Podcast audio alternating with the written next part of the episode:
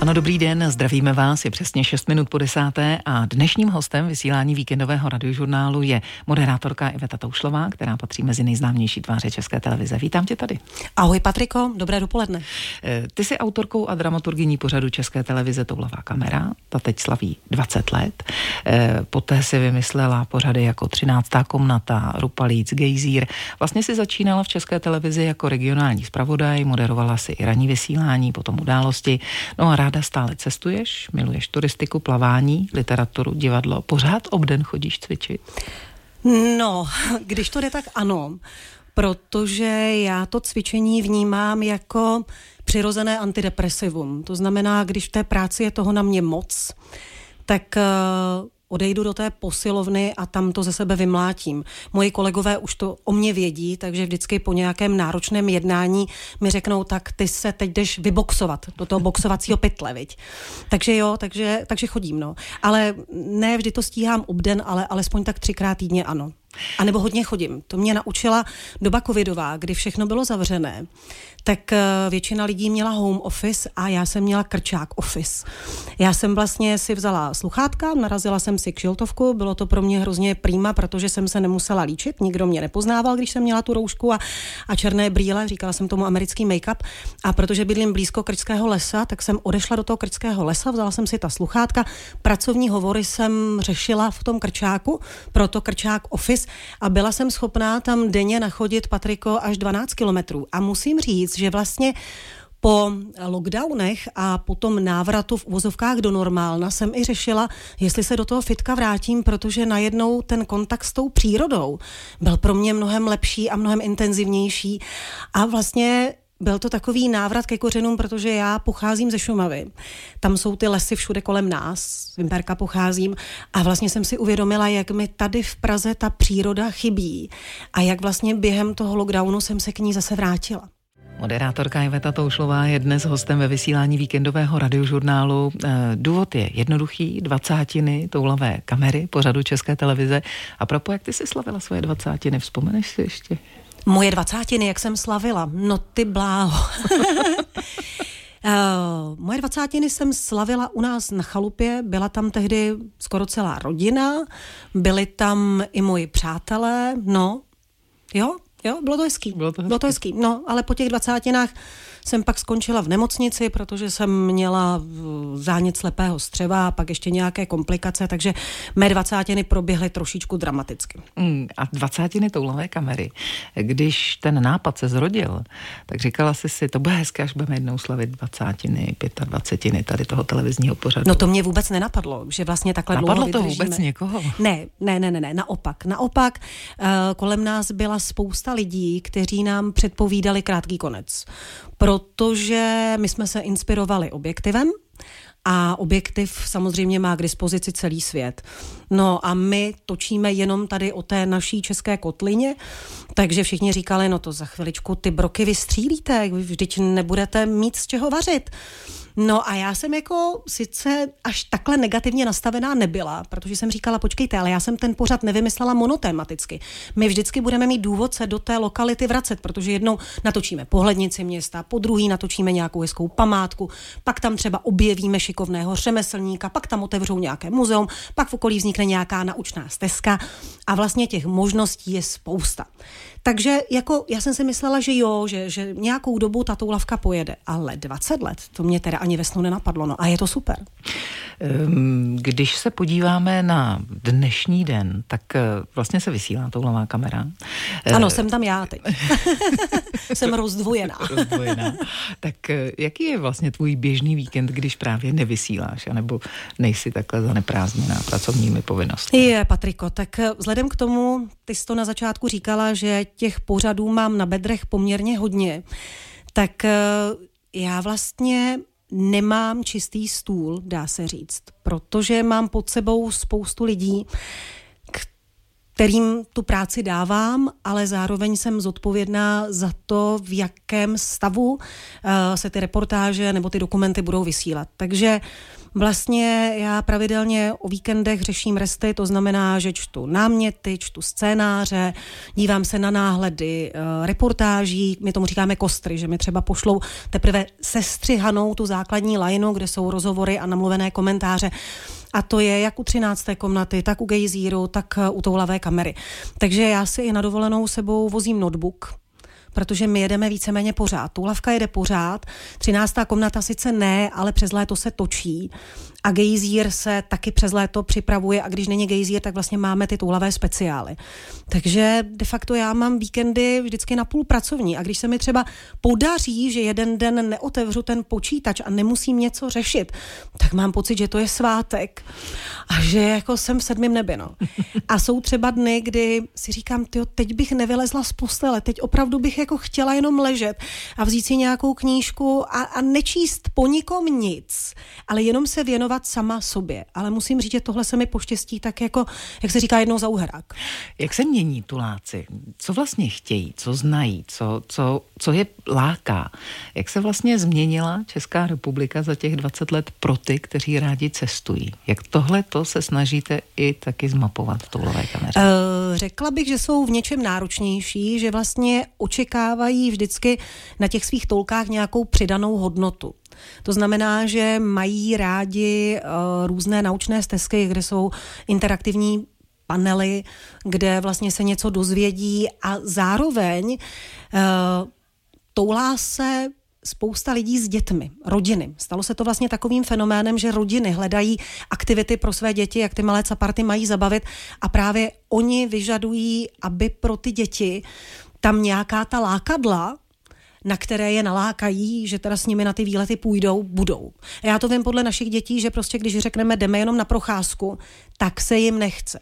Ale když tam jsou třeba nějaké kvízy, něco řeší, nějaké hádanky, něco mohou objevovat, tak je to pro ně strašně fajn a to se chytějí, to jo. Ale jako jen tak, jako že se půjdeme jen tak projít do lesa, tak to je většinou a musím a nechce se mi. Ale když vymyslíte k tomu třeba něco, i sami my vymyslíme třeba nějakou tu bojovku, tak jako je, okamžitě se na to chytí a jdou. Toulavá kamera, nenapadlo tě třeba, že by to chtělo změnit nějakým způsobem formát? Trošku to upravit? Ne. Nenese to ta doba? Já jsem v tomhle konzervativní a myslím si, když se podíváš kolem sebe, tak dobré značky se nemění. A nebo jenom malinko, že to ten divák na první dobrou nepostřehne. Takže my jsme přidali třeba určité rubriky, máme tam toulky, zimně toulky na lyžích, máme tam toulky po vodě, máme tam i toulky bez hranic. To znamená, že nakoukneme třeba i k našim sousedům, protože vznikají různé přeshraniční naučné stezky. Máme tam i toulky po tajemných místech. Ale vlastně to gro zůstává stejné, protože si myslím, že právě proto diváci mají tu toulavou kameru rádi. Pořad Toulavá kamera, který je velmi úspěšný, za těch 20 let odvysílal 500 hodin, 6000 reportáží, to jsou neuvěřitelná čísla. Když se podíváme na různé příměry k cestování, tak mně se třeba líbí citát, že svět je jako kniha a ti, kteří necestují, četli pouze jednu stránku. Tak by mě zajímalo, co ráda čteš, když cestuješ. Jestli je to romantický román, historický román, sci-fi, drama. Vlastně jaké cesty vyhledáváš? Jaké cesty ti zůstávají v paměti? Tak popravdě řečeno, já jsem byla velký knihomol, ale tím, jak se ze mě stal ten vrchní kibic a pořád něco čtu, tak jsou chvíle, a je to hlavně tady v Praze a při práci, kdy ta písmenka nemůžu ani vidět. A raději třeba vyhledávám tu audiovizi a nebo jdu někam do kina, do divadla, abych trošičku sama sebe přeladila. Ale na té dovolené je to něco jiného a tam jsem schopná třeba skutečně přelouskat klidně i 3 knížky za týden. No. Takže naposledy, když jsem byla týden na dovolené s kamarádkou, ale to byla taková vážně zevlingová dovolená, kdy jsme obě potřebovali vypnout a jeli jsme tam, kde už jsme byli, jeli jsme na Korfu a neměli jsme ani ambice něco objevovat a jezdit po památkách nebo zajímavých přírodních lokalitách. Takže já jsem si tam vezla Hermana Hesseho Siddhartu, Deepeka Chopru, 9 duchovních zákonů a Hermana Hesseho Františka z Assisi. A vlastně všechny ty 3 knížky jsem byla schopná přečíst a jsou to knížky, které jsem četla někdy ve 20, v 21 letech. A je zajímavý, že vlastně, když se k nim vrátíš po těch desítkách let, tak je vidíš úplně jinou optikou a třeba ten příběh Siddharty mi byl neuvěřitelně blízký, kdy ten člověk přes různé eskapády života a hledání nějakého toho vyššího rozměru nad námi nakonec se vrací sám k sobě a do toho ticha a do přírody a vlastně k tomu vnitřnímu sebepoznání, které je asi naším nejlepším a nejbohatším učitelem. Právě, že se říká, že každou knihu čteme jinak, podle toho, kolik je nám let, podle toho, jak jsme dospělí a vyspělí a vyrovnání sami se sebou, že můžeme třeba i v nějakém věku tu dobrou knihu minout. Tak když to zase vztáhnu na to cestování, máš nějaká místa a pocit, že si je minula, že si tam byla v době, kdy vlastně si ta místa nemohla pochopit a teď vidíš, že se tam musíš vrátit z jakéhokoliv důvodu? Já jsem vlastně takový intenzivní pocit měla před pár lety a bylo to, že musím navštívit v Národní přírodní rezervaci na Slovensku Pieniny, že musím navštívit Červený kláštor. A to je místo, kde vlastně pobývali mniši, takzvané mlčenlivé řády, kartuziáni a kamaldulové. A já jsem tam kdysi byla ještě na vysoké škole, byli jsme tam v rámci historické exkurze, protože jsem studovala historii a v těch 22, 21 letech to bylo takové bouřlivé. Ale přitom to místo už tenkrát mě neuvěřitelně oslovilo svojí energií. A já jsem se tam vrátit chtěla. Takže nedávno se mi to poštěstilo a bylo to ale hrozně zvláštní, protože my jsme tam natáčeli speciál Toulavé kamery a de facto já jsem najednou, jako bych se na tu energii toho místa napojila a najednou jsem nechtěla nic. Já jsem najednou tam chtěla jenom sedět, pozorovat to horstvo, pozorovat tu přírodu a ten můj štáb byl ze mě úplně vyřízený a vlastně říkal, vždycky tak chodili a dívali se a říkali, co Iveta dělá? No sedí a mlčí.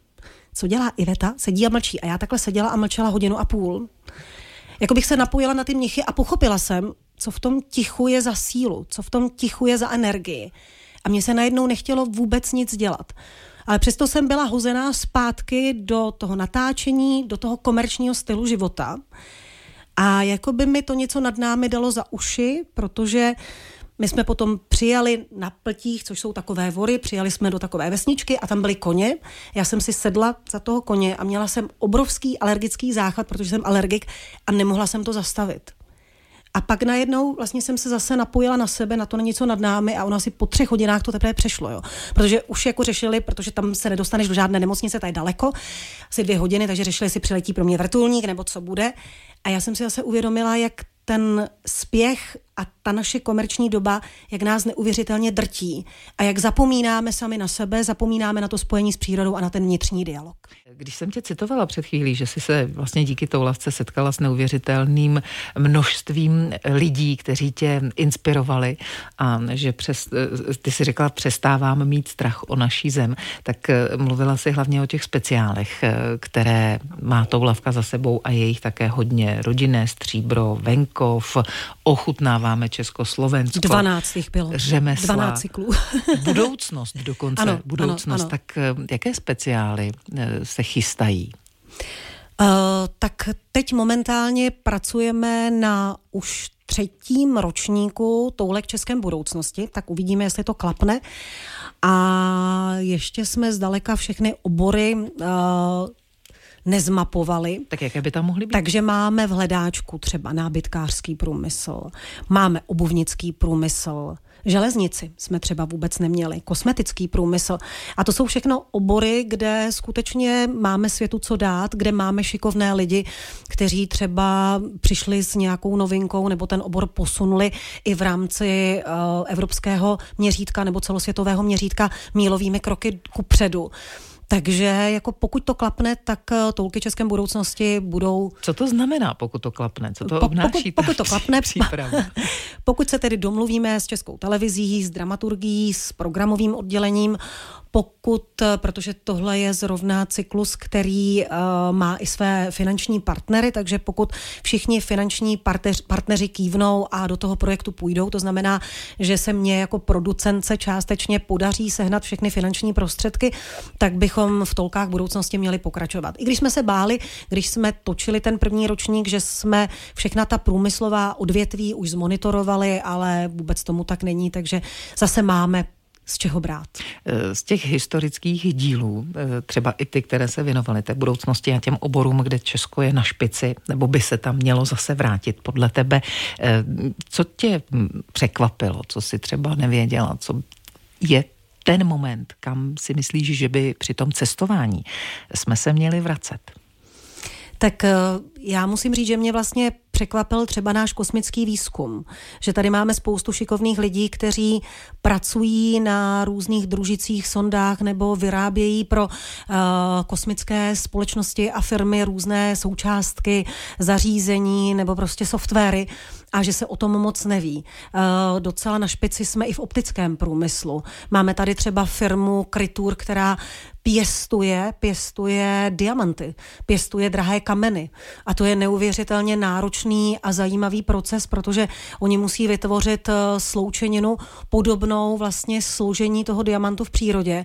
A pak se to pod obrovským tlakem a v takové peci několik měsíců vlastně rodí a skutečně se to pěstuje, ono to roste to jak nějaký krápník nebo prostě nějaká zajímavá rostlinka. Takže to jsou všechno společnosti, které jsou na špici toho, řekněme, celosvětového měřítka a které mají nám, nebo mohou tu naši zemi velmi dobře reprezentovat v zahraničí. Iveto, ty jsi ze Šumavy, tak když se někdo chce toulat Šumavou, kam by měl jet teď, třeba na začátku jara, kde ta Šumava je nejhezčí? Jestli je vůbec někde hezká teď. Šumava je krásná úplně všude, to se nedá říct. A mnohdy nevíš ani, co máš za humny. Mě třeba teď nedávno překvapila Svatava Pátková, naše redaktorka, která pro nás Toulavou kameru točí. Ona natočila strašně zajímavou naučnou stezku, je kousíček od Javorníka u Vacova a vlastně ta naučná stezka mapuje menhyry, které tam jsou rozesety v okolních lesích. A vlastně nikdo neví, jak se tam vzaly, jak jsou staré, ale jsou každopádně hrozně zajímavé a určitě spadají až do období Keltů, kteří vlastně na té Šumavě kdysi žili a Šumavě taky říkali Silva Gabreta, takhle krásně, jako pohoří jednorožců nebo kozorožců. No a to mě třeba překvapilo, protože Vimperk není až tak daleko od Vacova a od Javorníku a já jsem vůbec nevěděla, že taková naučná stezka tam je. A nebo zase to už je teda drahně let zpátky, ale taky jeden z mých autorů mě překvapil, že kousíček od Kašperských hor jsou zbytky obrovského keltského opida. Nikdo vlastně neví, co to bylo, jmenuje se to Obří hrad a nikdo nezná účel vlastně té památky nebo vlastně těch valů, protože jak archeologové zjistili, tak se tam nežilo. Takže jestli to bylo nějaké jakoby obřadní místo, obětiště, nějaká svatyně, ale když tam přijdeš, tak to místo na tebe působí hrozně zvláštním dojmem. A dokonce, když jsem se tam toulala, v těch lesích vlastně, kde to je, kde jsou ty zbytky valů, tak na jednom tom místě ani nebyli slyšet ptáci, což je zajímavý. Bylo tam naprostý ticho, čehož jsme si všimli s přítelem, že jsme tak jako šli a najednou slyšíš to? Tady vůbec nejsou ptáci, co to je? Takže každopádně je to záhadné a tajemné místo. No a to jsou třeba věci, o kterých jsem fakt nevěděla a až díky Toulavé kameře a díky mým lidem jsem se k ním dostala. Kolik těch lidí je? Tak po celé republice mám zhruba 25 štábů. 25 štábů, uřídit 25 štábů, ty říkáš o sobě, nejsem ty člověka, který by věci dělal z Bůh darma. Chápu to tak, že sama po sobě chceš maximální výkon a chceš to taky po ostatních. Jo, já jako jsem hrozný puntičkář a vlastně to nenese, ty lidi štvou, no. Nenese někdy konflikty, nepochopení, hádky, starosti a zpětně. Ano, stojí ano. To někdy za to. Stojí to za to. Víš co, Patriko, je to tak, že já jsem nikdy neměla ambici řídit lidi. Já jsem vlastně solitér a jsem primárně tvůrčí člověk odmala. Ale ve chvíli, kdy si určité projekty vymyslíš a zjistíš, že nemáš kapacitu na to, aby si je dělala sama, tak chtě nechtě ta situace tě k tomu dotlačí. Já jsem třeba u 13. komnaty zkusila, že jsem si najala dramaturgyni kdysi dávno, ale pak zjistíš, že ona ti ty lidi vede úplně nikam jinam, že vlastně ten tvůj záměr nenaplňuje. Takže nezbyde ti nic jiného, než vlastně se tadyhle té kibicovské role ujmout a naučit se, jak s těmi lidmi zacházet, jak je vést tak, aby nedocházelo k nějakým napnalismům, jak je učit, aby skutečně tu práci odváděli tak, jak mají, aby dodržovali termíny, aby o tom přemýšleli, aby vlastně to dělali zodpovědně, poctivě, kreativně, aby se neopakovali, aby to nesekali jako baťa cvičky. A to je ta největší řehole a vlastně asi mi to dalo nejvíc práce. Takže to stojí za to. Stojí to za to, ale teď je to i obrovská zodpovědnost, protože vlastně dáváš práci spoustě lidí. A když se třeba, nedej bože, někdy taky stalo, že určité ty projekty, tak víme, že Česká televize na tom finančně není teď nejlépe, takže samozřejmě se ořezávaly rozpočty a i hrozilo, že třeba něco nebude, tak vlastně ti lidé za tebou chodí a brečí tě na rameni, tak já nebudu mít práci a ty jsi za ně vlastně zodpovědná svým způsobem, že jo? Protože doba není jednoduchá a všichni se musí nějak živit a protože pro tebe léta pracovali, tak se na tebe spoléhají. Takže ta zodpovědnost je asi na tom to nejtěžší teď v tuto chvíli. Já přidám k té historii, když ta Toulavka slaví 20 let, ještě jeden letopočet a to je rok 2005. Odtamtud vlastně se začaly vydávat knížky Toulavé kamery. Teď se píše 630. díl. A mě by zajímalo, jako, jak tohle vzniklo, protože něco jiného je, když se na ta místa díváš a něco jiného, když o nich čteš. Tam to vyžaduje i jistou plasticitu v těch představách. Proč si myslíš, že lidé chtějí a baví je číst knížky o cestování? Tak já se vrátím k tomu, jak vlastně nápad na tu knihu, jak ten nápad vznikl. Tak na knížku nás vlastně přivedli naši diváci, protože z kraje Toulavé kamery, nebo z kraje vysílání Toulavé kamery nám psali, že by se rádi na ta místa vraceli. A v té době žádné i vysílání nebylo, internet byl ještě v plenkách, no a oni chtěli třeba nějaký seznam nebo něco takového, aby si to mohli prolistovat a třeba ještě si ty reportáže připomenout. A mě tehdy napadlo, že bychom mohli zkusit vydat knížku, takovou jako The Best Ofku. To znamená, že bychom vybrali ty nejzajímavější reportáže a divákům je nabídli v knižní podobě. No a samozřejmě nešlo jenom o to, že bychom tu reportáž přepsali, protože vlastně Toulavá kamera nebo každá ta reportáž má zhruba ty 3,5 minuty a ta knížka je větší a potřebuješ, aby tam toho textu a zajímavostí pro ty čtenáře bylo vícero. Takže de facto to byla jakoby obohacená reportáž o informace, které se do té televizní podoby nevešly, plus mapky a plus zároveň zajímavá místa v okolí, aby když ti lidé třeba tam vyjedou, tak nebyli odkázáni jenom na tu jednu destinaci, ale třeba si tam ještě našli nějaké další typy na výlety. No, takže tohle to jsme dali dohromady, napsali jsme 50 kapitol, tehdy ještě společně s Markem Podhorským, autorem, který nám s tím pomáhal a toho prvního titulu se vydalo 10 000. A pamatuju si, že Zdeněk Šámal tehdy říkal, to byl náš nadřízený ředitel, zase znovu je ředitel, tak říkal, no abyste neskončili v laciných knihách, protože 10 000 to je v dnešní době poměrně hodně. No a my jsme vlastně té první knížky prodali 40 000, což bylo naprosto neuvěřitelné. A de facto tehdejší nakladatelství Freitag a Barnes se rozhodlo, že tu knihu bude vydávat dál a budeme ji vydávat 2krát ročně a bude to vždycky jakoby ohlédnutí za těmi televizními vydáními. A teď se chystá pro děti Toulavka? Toulavka pro děti byla. Toulavka pro děti už vyšla. My jsme napsali malou Toulavku, což bylo vyprávění jakési holčičky, která má přezdívku Malá Toulavka a toulá se po tajemných místech naší země a píše si deník, kde všude byla, co tam zažila a jaké legendy se třeba k té které lokalitě váží. záží.